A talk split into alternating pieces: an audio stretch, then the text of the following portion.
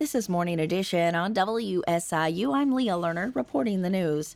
High school graduates are considering state and university positions on a number of hot button issues, including abortion, gun, and anti LGBTQ laws as they decide where to invest in their higher education. John Marcus with the nonprofit Hechinger Report says many students have gotten offers from colleges and states with laws and policies they disagree with and have chosen not to attend there. And that's a big cost to colleges. Colleges are fighting right now for students. And if students are making decisions based on how well a college might have handled, for example, a controversial speaker and thereby alienated some prospective applicants, that's going to hurt that college. The Hechinger Report's new college welcome guide ranks four year schools in free speech, the number of students from rural areas, and lists those that have banned diversity, equity, and inclusion.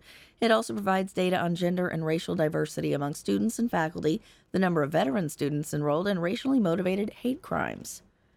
A new facility at Parkland College in Champaign will train students to become service technicians for farm equipment made by AGCO. Jim Meadows reports on the recent groundbreaking ceremony. With a $5 million donation from AGCO, Parkland College is building a 20,000 square foot training center.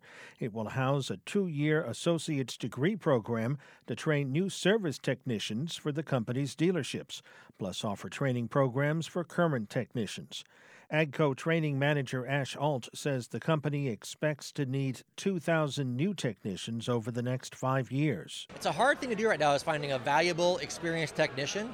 So if you can educate the youth to become service technicians, it'll be a huge need to the industry. The training center will be the first of its kind for AGCO, which makes ag equipment under the Massey Ferguson, Challenger, and Fendt brands, among others. I'm Jim Meadows.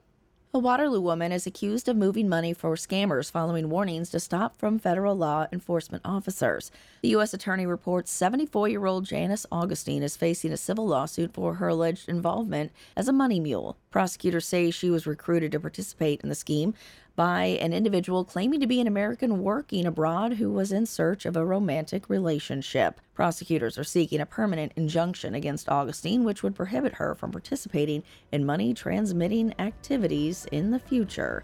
This is WSIU. Good morning.